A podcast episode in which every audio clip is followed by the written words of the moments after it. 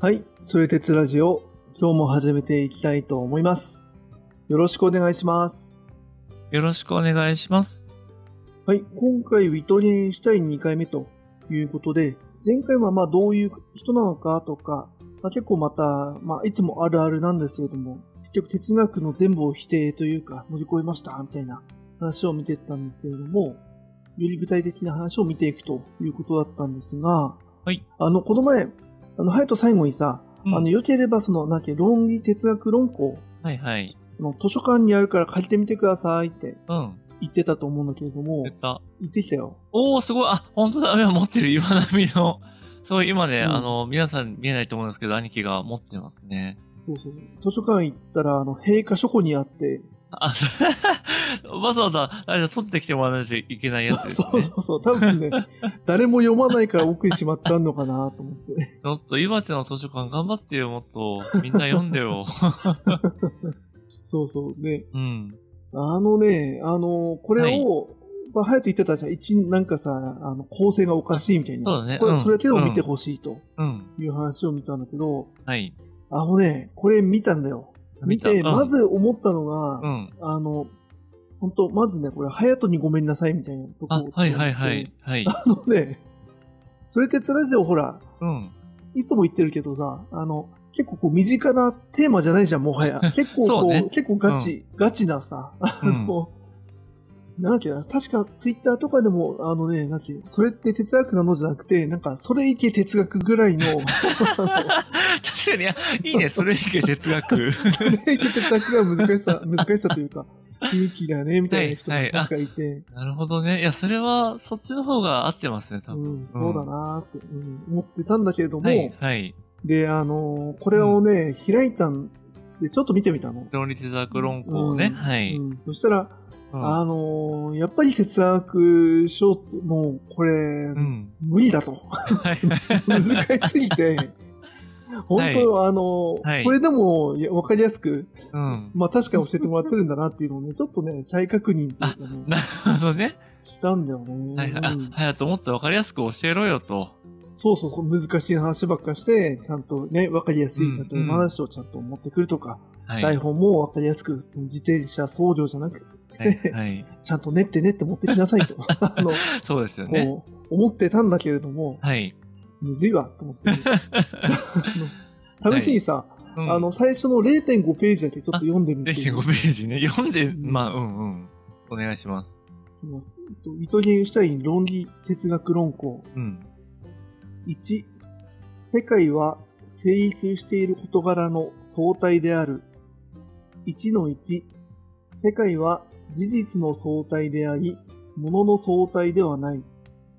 1の11、世界は諸事実によって、そしてそれが事実のすべてであることによって否定されている。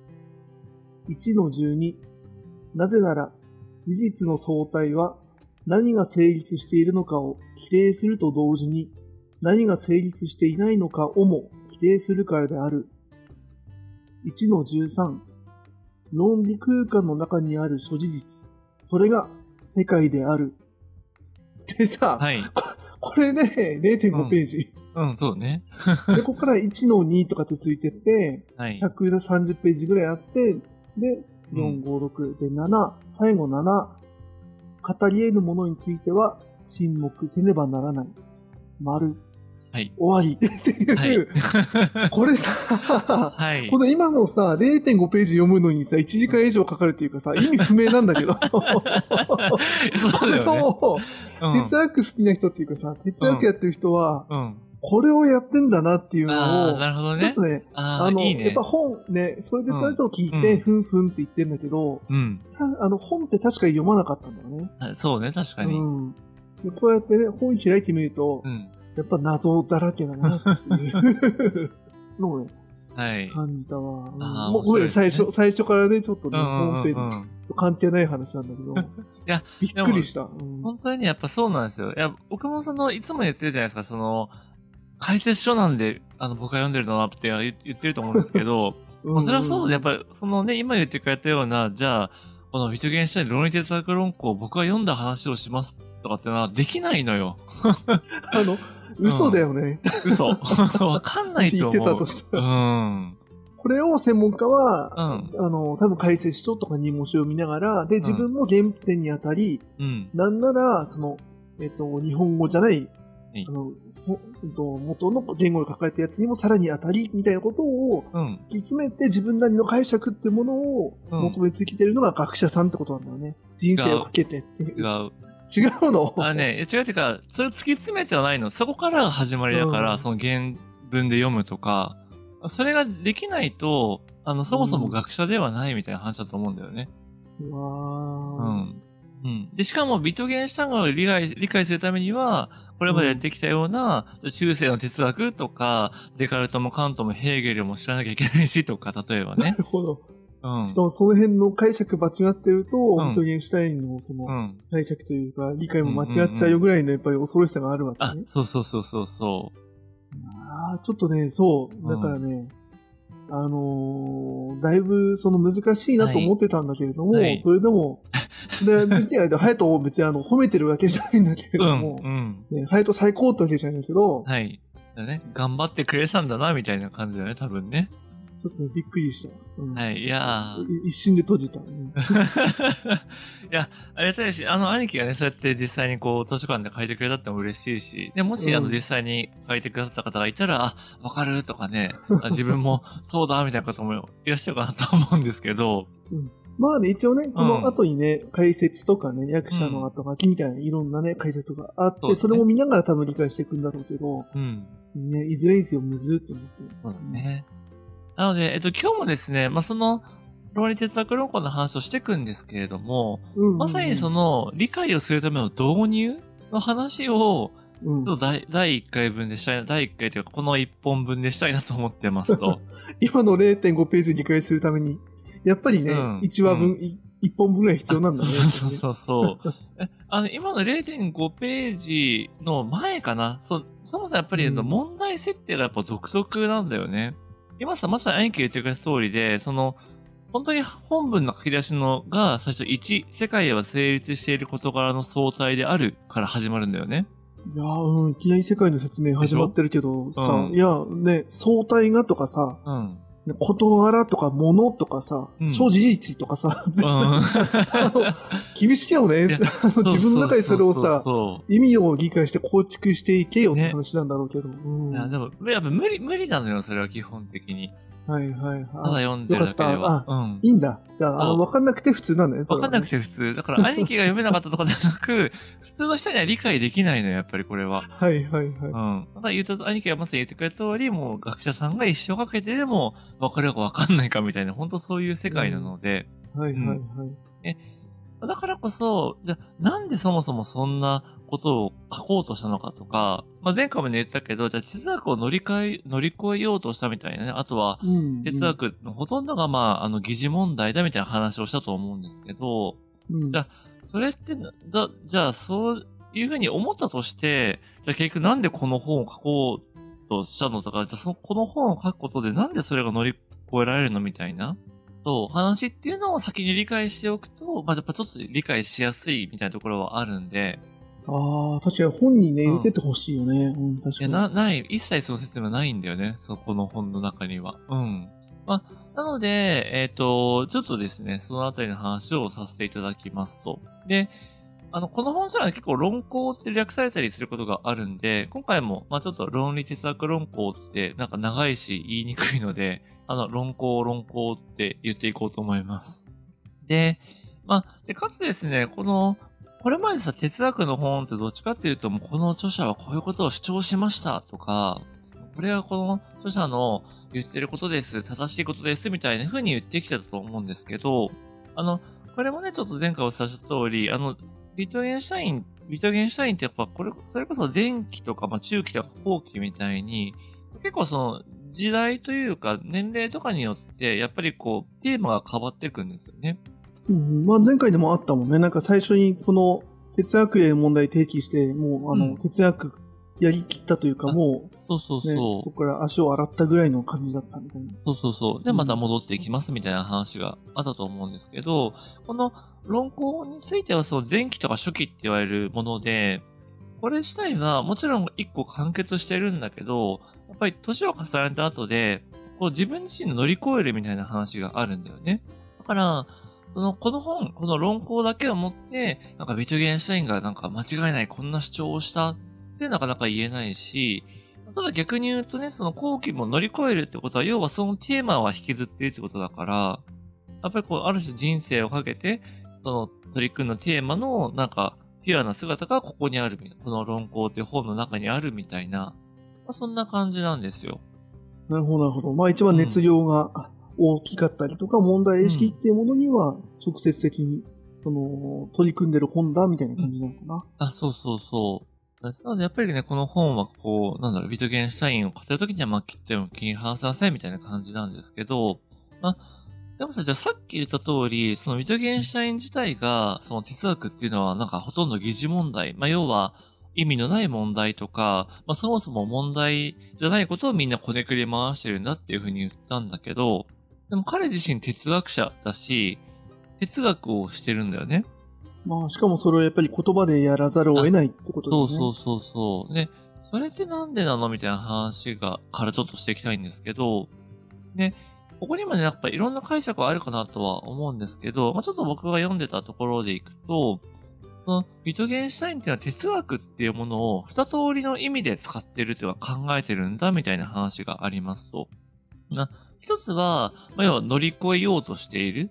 要は過去の哲学で、もう一つは、その乗り越えるために必要なウィトゲンシュタインがこれから語っていく哲学みたいな感じなので、哲学を哲学で乗り越えるみたいな、なんかそういう風な世界観があるんだよね。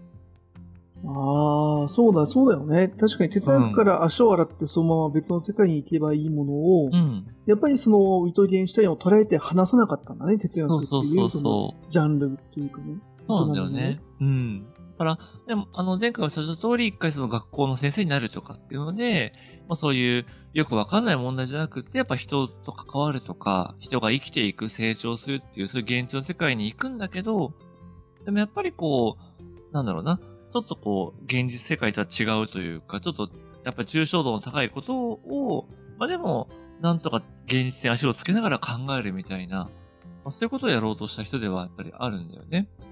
なるほど、なるほど。はいはい。まあ、哲学を乗り越えるのは哲学しかなかったって話ね。あ、そうそうそうそう。うん。表現者にとってはね。で、じゃあその実際どんなものが乗り越えられるべき哲学なのかみたいな話なんだけど、まあ、例えばさ、これまでも言ってきたことあるとは思うんですけど、こうね、例えば、神とか魂は存在するかとか、あとはなんかよくあるのが、こう、善と美は同じかみたいなね。要は、良いものは美しいものであるみたいなさ、話がしたときに、そう、じゃあ善とは何か美とは何かみたいなね。で、なんか、あ、哲学っぽいって多分なるじゃないですか。まあ、そうね、うんうん。まあ、言葉こねくり回してる奴らだっていう、それこそね。そうそうそうそう。で、まあ、ウィトゲンシャインからするとこういうのは、まさに疑似問題で、これは無意味なことなんだよと。はいはいはい。うん。で、ではその、ウィトゲンシャインがやろうとしてることは何かっていうと、うん、それいうふうに、こう、美とは何かとか、美と善は同じかとかって考えてるに対して、いや、それ考えるのって無意味だぜ、とか、それって意味がないことを考えてるんだよ。なぜならねっっていう、そこのなぜっていうのをちゃんと説明して理解させる。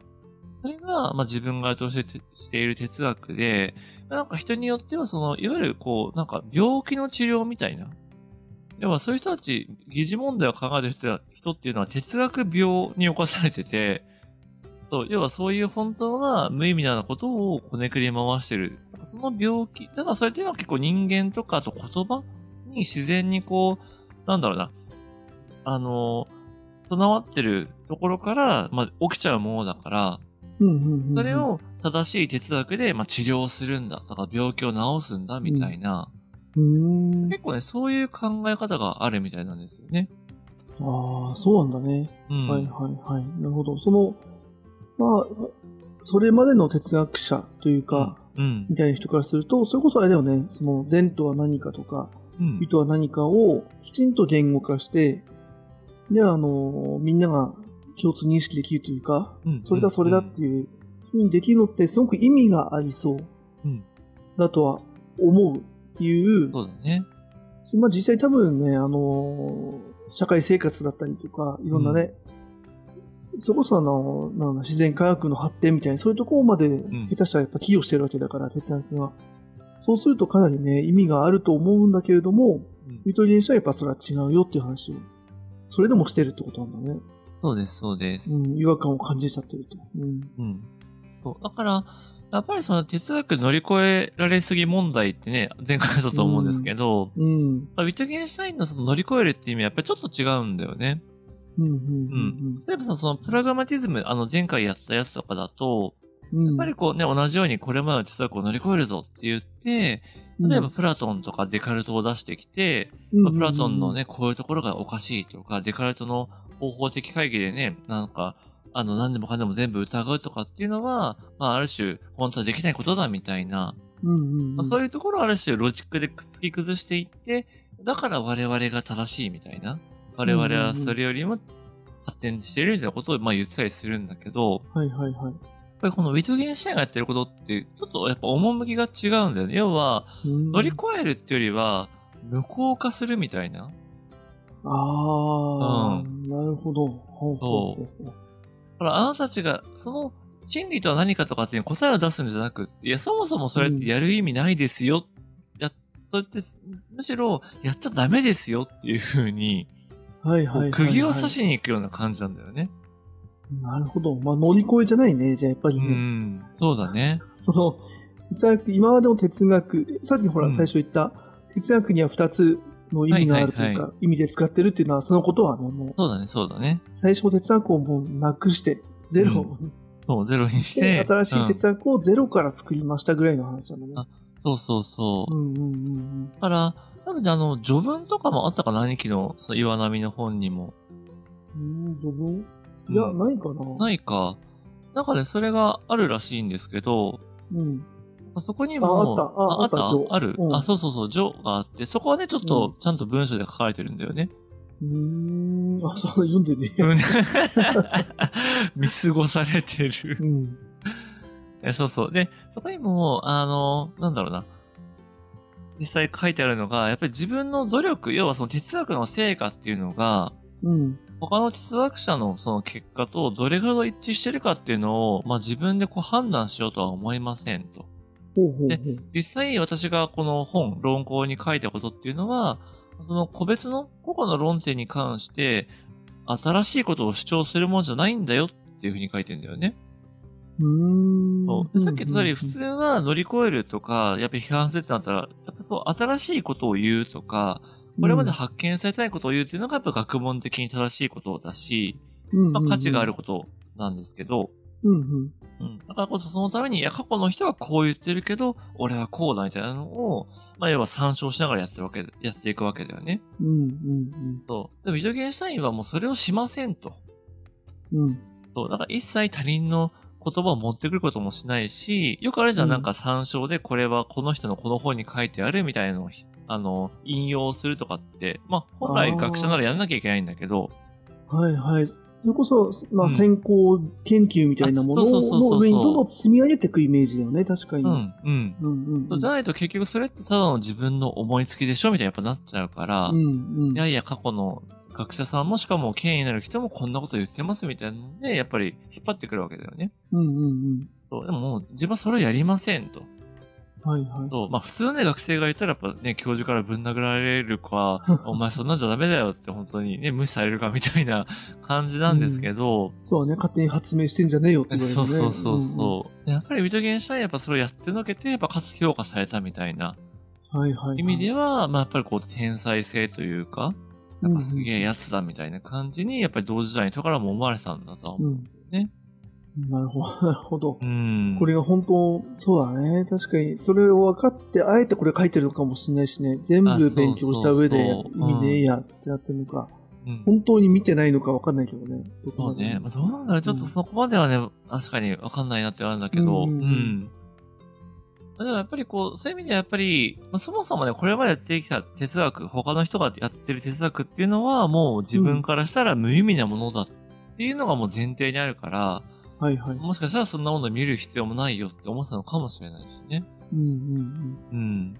で、まあそれね、じゃあ、その無意味だっていう哲学に対して、どんな風に治療しますか？まあ、さっき言ったお医者さんでいうところの医術だよね。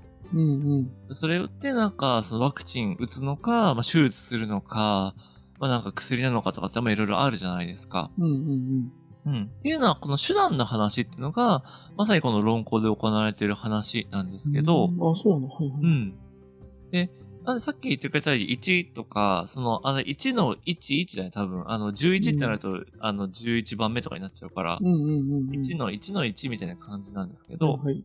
まあそういうのを積み上げていくと、で、結局何を言おうとしてるかっていうと、一言で言うと、その言葉とか言語の限界を明らかにすること。が、その哲学の、なんだろうな、無意味さを、こう、解き明かすとか、それを追求するための手段なんだみたいに言ってるんですよ。言ってるっていうか、そういう風に読み取れるんですよね。ああ、そうなんだ。うん世界の話からスタートしてんのに。あ、そうそう、世界の話。そう。うん。で世界とはとか、思考とはとかっていろんなこと言ってくんだけど、ほうほうほう。そう。まあ、そういうね、じゃあその、やっぱり意味のある言葉、さっきからさ、無意、それは無意味だとか疑似問題とかって言ってるときに、意味とか無意味みたいな話も、あの、一瞬やっぱ出ちゃうんですよ。うんうんうんううんん。。で、これはなんか僕がその、まあ、ちょっとね、あの、以前なんか、僕の好きな話とかで意味についてとかって、いつかやらせていただいたことあると思うんですけど、うんうんっていうだけじゃなくって、やっぱりウィトゲンシュタインの語るときにも、この意味があるとかないとか、それを、えっ、と、語れるいや、言葉にできるとかできないっていうのは結構絡みが合ってるんですよね。うーん、そうなんだ。うんはいはい。うん。なので、例えばその言葉の限界を明らかにするっていうのは、つまり、その、ど、なんだろうな、あの、やっぱり、じゃあその問い、例えば、善と美は同じかとかっていう問いがあったときに、うん。その問いは無意味だとか、そもそもそれって語ることができないことなんだ。本来なら。っうんうんうんていうようなことを、なんだろうな、示せる。そう。だから、こっから先は意味がない世界ですよ。言葉の世界においてってことを示して。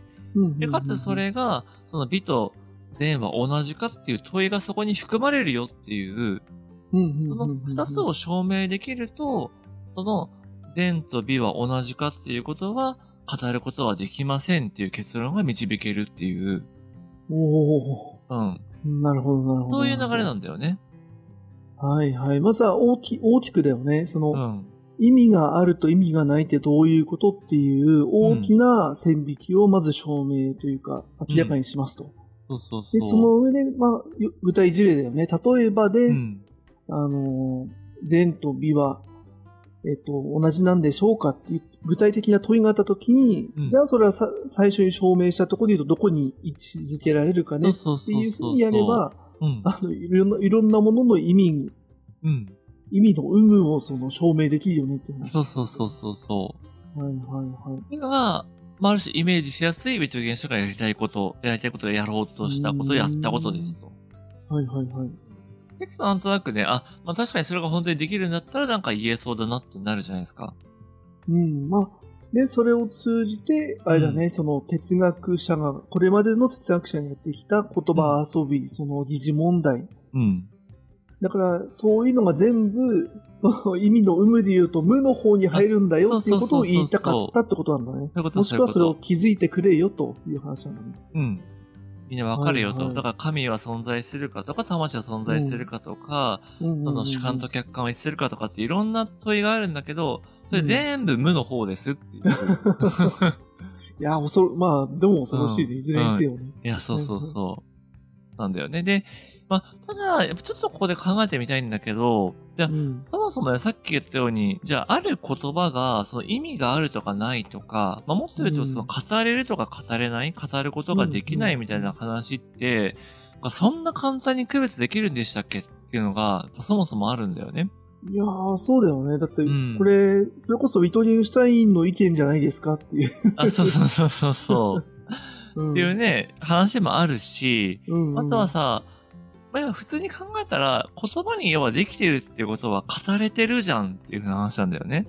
さっき言った通り、じゃあ、善と美は同じかっていうことをもう言葉にして語ってる時点で、いやもう語っているじゃないかと。だし、じゃあ、無意味とか言っても、例えばこれも前ちょっと話したかもしれないですけど、こう丸い四角みたいな、明らかに矛盾はしてるし、まあ実際にもないから、この丸い四角って僕がポロって言っても、そんなものはどこにもありません。意味がない言葉ですっていうふうにも言えるんだけど、でも語れてはしまう。ああ、なるほど。語ってるね、うん、確かにね。そうそうそう、うんうん、言ってはいるじゃない。例えば、じゃあ、そうね、善と美は同じかは語ることができないとか、丸い四角については語ることができないっていうふうに、でも語ってるじゃんみたいな、っていうところで、要はそれが存在するとかしないとかって判断する対象になるんだったらもうそれって別に語れるじゃんっていうふうになっちゃうよねと。っていうのが、まあ普通に考えても言えるんだよね。わあ、なるほどね。そうすると、まあ、丸い四角っていうものは物質としては存在しないけれども、うん、我々のその、うん、なんだろうな、認識じゃないけど、なんていうの、うん、この、の中には存在はしてると言えるよね、みたいなことも言えちゃうと。話だよね、逆にね。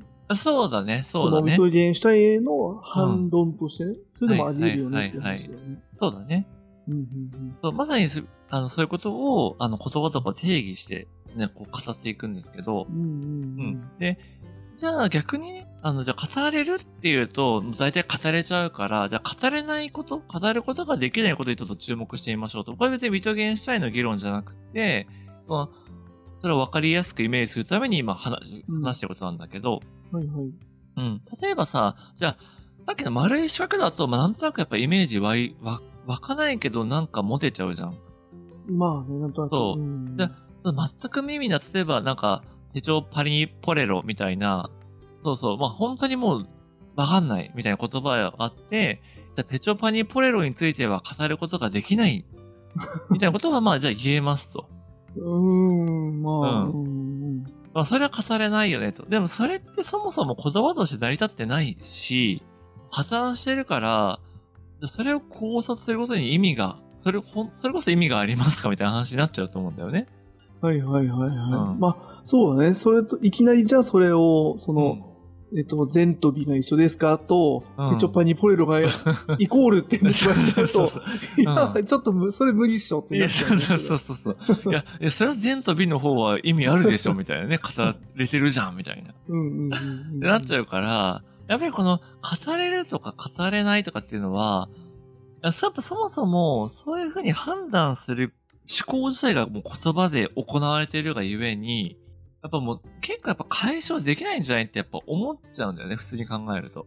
だからさっき三日記がちょっと最初と最後読んでくれたけど、一番最後はその語り得ないもの、語ることができないものについては、沈黙しなければならないっていうのは、これはもう本当有名な言葉としてあるんだけど。これで閉まってたんだね。そう。本当にこれでシュッて終わるんだよね。うん、でも、じゃその語り得ないものって、どうやってそれを示したの？そんなことできるの？っていうのを、俺はやりきったぜっていうのがこの論考なんだよね。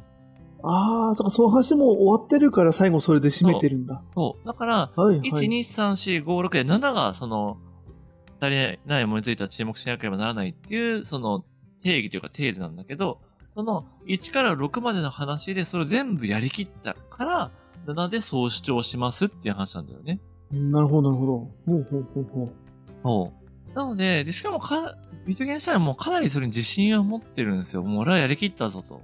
で、確かにそれをやりきったように思えるっていうのが、やっぱりその、後の哲学者たちのやっぱ評価なので、じゃあ、それってどうやって語ったの？しかも本だから言葉でそうやってるわけだよね。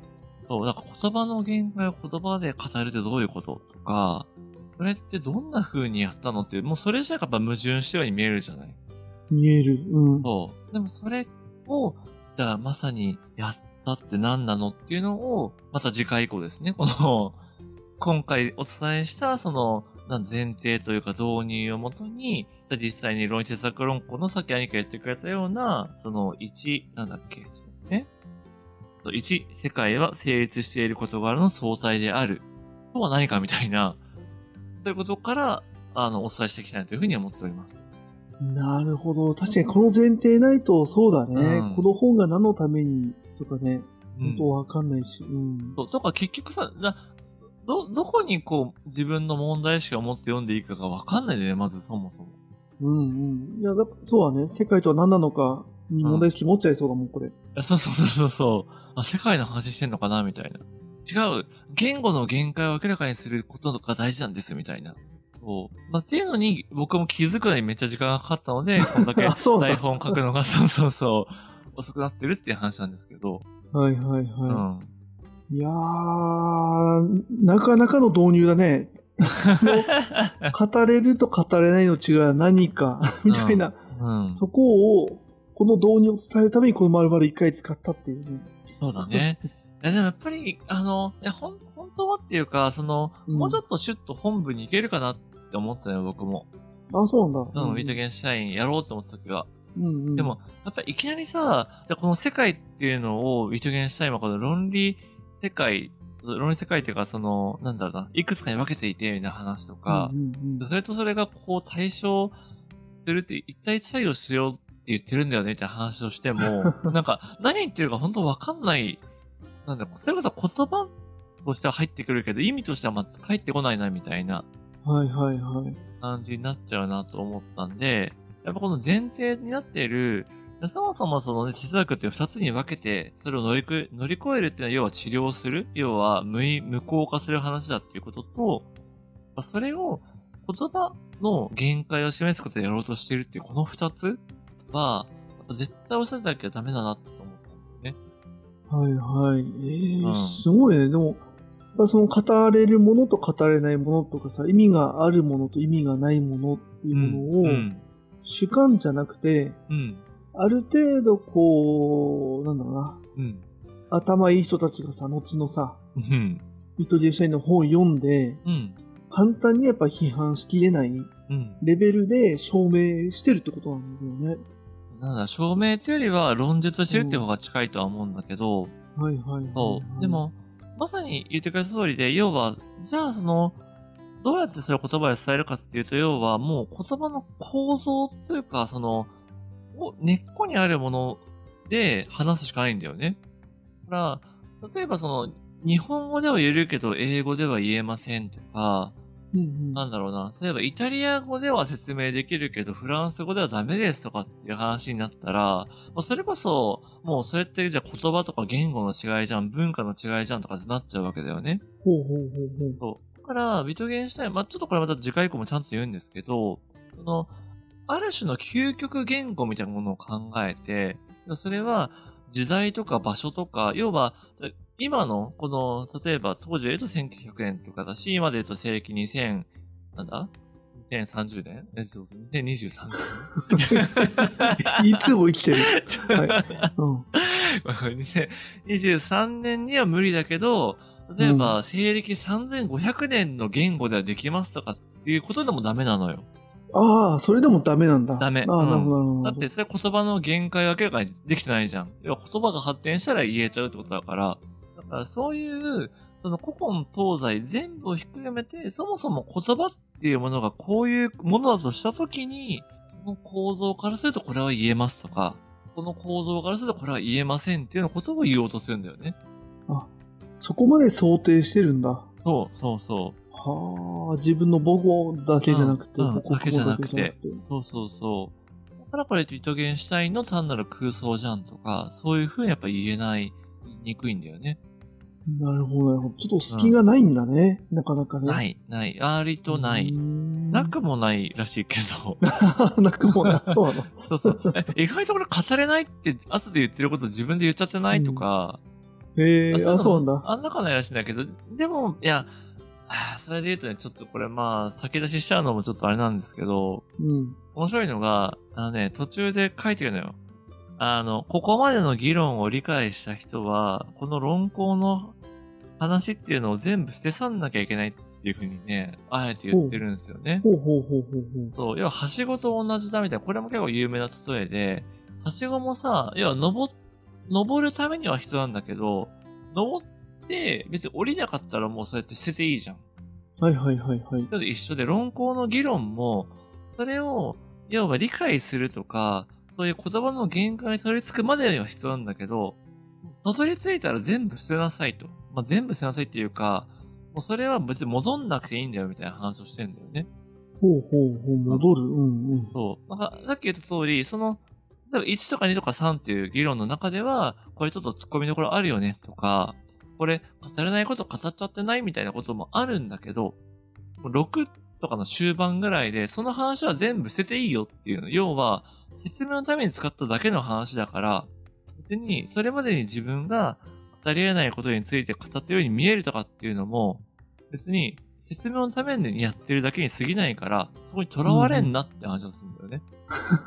それはどうなの？ビトゲンシュタインがそういう意図でうん喋ってんのかな？それは。喋ってる、喋ってる。うん。あ、そうなの？そう。要は、もう、序文の時から、これは、分かる人にしか伝わらない本だって書いてて、はいはいはい。ビトゲンシュタインは、その、言葉の限界を知ったっていう世界から書いてるっていう話だから、だからもう、それを言葉の限界を知らない人は、結局このはしごを登ってきなさいよと。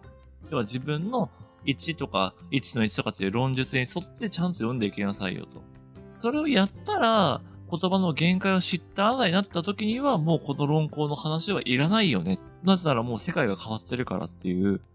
ああ、そういう意味なんだ。なんか、最初聞いた時というかね、全然途中の話がすっ飛ばされてるから あれだけど、うん。その前の哲学、いわうん。ゆるその、ビトゲンシュタインが批判した疑似問題とか使ってる哲学に戻るなっていう話ではなくて、うんうん。っていう話なんだ。あくまでこの、えっと、ビトゲンシュタインの話を理解するためのうん。話を捨てろっていう話っていうのをビトゲンシュタインは意図しているんで、そこは。そうそうそう。論考のやってきた話っていうのを、あの、立ち戻る必要ないよっていうふうに言ってんだよね。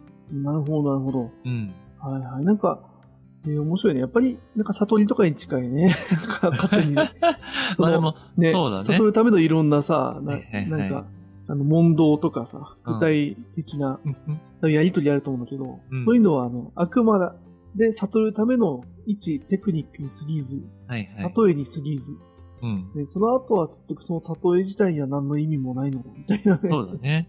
あの、言われてみたらそうね。そ、そこのなんだろう、感覚は確かに近いよね。やっぱやっぱ違う目線でやっぱ言葉とか世界を見てるっていうビトゲンシュタインと、やっぱり言葉っていうのは、なんだ？あの、善と美とは同じかみたいなことにも意味があるよねって言っちゃう僕らでは、やっぱ見てる世界が違うみたいな。悟った、そうそうそう、世界っていうのは全部一緒で、自分も他人も全て一つだっていう人と、いや自分は自分他人は他人じゃんっていう人はやっぱり違うみたいな、ぐらいの差はもしかしたらあるかもしんないね。うんねそこを理解させるための手段としてはこうだけどねっていうね、話をしてると。そうそうそうそう。そういうことなるほど、なるど。ほど。うん。ああ、でも本当に好きなさそう、そうっていうことは。まあそうだね。うん。だからやっぱちゃんと自覚して書いてる、だとは思う。うん。ね、弱い30歳ぐらいだからね。いや、すごいよね。その絶対的な自信と、あのい、やー、そうそうねそう。スキルと、どっちもね。ね。うん。やっぱみたいな感じで、ね、すごく、まあ、とっつきにくい本ではあるんだけれども、やっぱやろうとしてることはなんか面白い。まあちょっと面白いって感じていただけたら嬉しいなとは思うんだけど、ううんん。うんいやーそ、うん、だってすごい難しそうだもんね。あの、うん。哲学的にもそうだしさ、そもそもやっぱこの意味あるなしとか、語れる語れないの証明せよみたいなさ。そうそうそうそうん、それ自体もすごく難しそうだしね、それを、じゃあ、今回、ハヤトの話を聞いた後で、どう自分が、こう。うん。の、あの、それこそまあこの問いで、まあ具体的だけど、具体的なこの問いに対してね、どういう感覚持ってるんだろうなっていうのは、ちょっと楽しみでもあるかなって。うん。まあね、そういうふうにね、その結論を楽しめてもそうですし、やっぱりさ、そういうね、一見矛盾した語れないものについて語るとか、語れると語れないの間を言葉で、なんだろうな、説明するとか、っていうのを、やっぱどうやったのみたいな話の、ちょっと手法的な部分でもですね、ぜひ楽しんでいただけたら嬉しいななんて思っている感じですね。はいはいはい。いやー、了解です。ちょっとそうだね、ビトゲンシュタインの中身を見るっていう、うん。かと思ったんだけれども、やはりね、これだけ難し あの、難しさもちょっと分かったんで、ちょっとその前段階ということで、いや、ありがたかったです。はいああ、よかったです。嬉しいです。はい。なので、ちょっとぜひね、あの、次回からまたちょっと深くですね、このビトゲンシュタイン、えっ、と、論理哲学論考の話っていうのをしっかりしていきたいなと思いますので、ぜひ楽しみにしていただけたらと思っております。はい、わかりました。では次回、論理哲学論考の中身ということで、引き続き楽しみにしていきたいと思います。では、次回もよろしくお願いします。お願いします。今回もありがとうございました。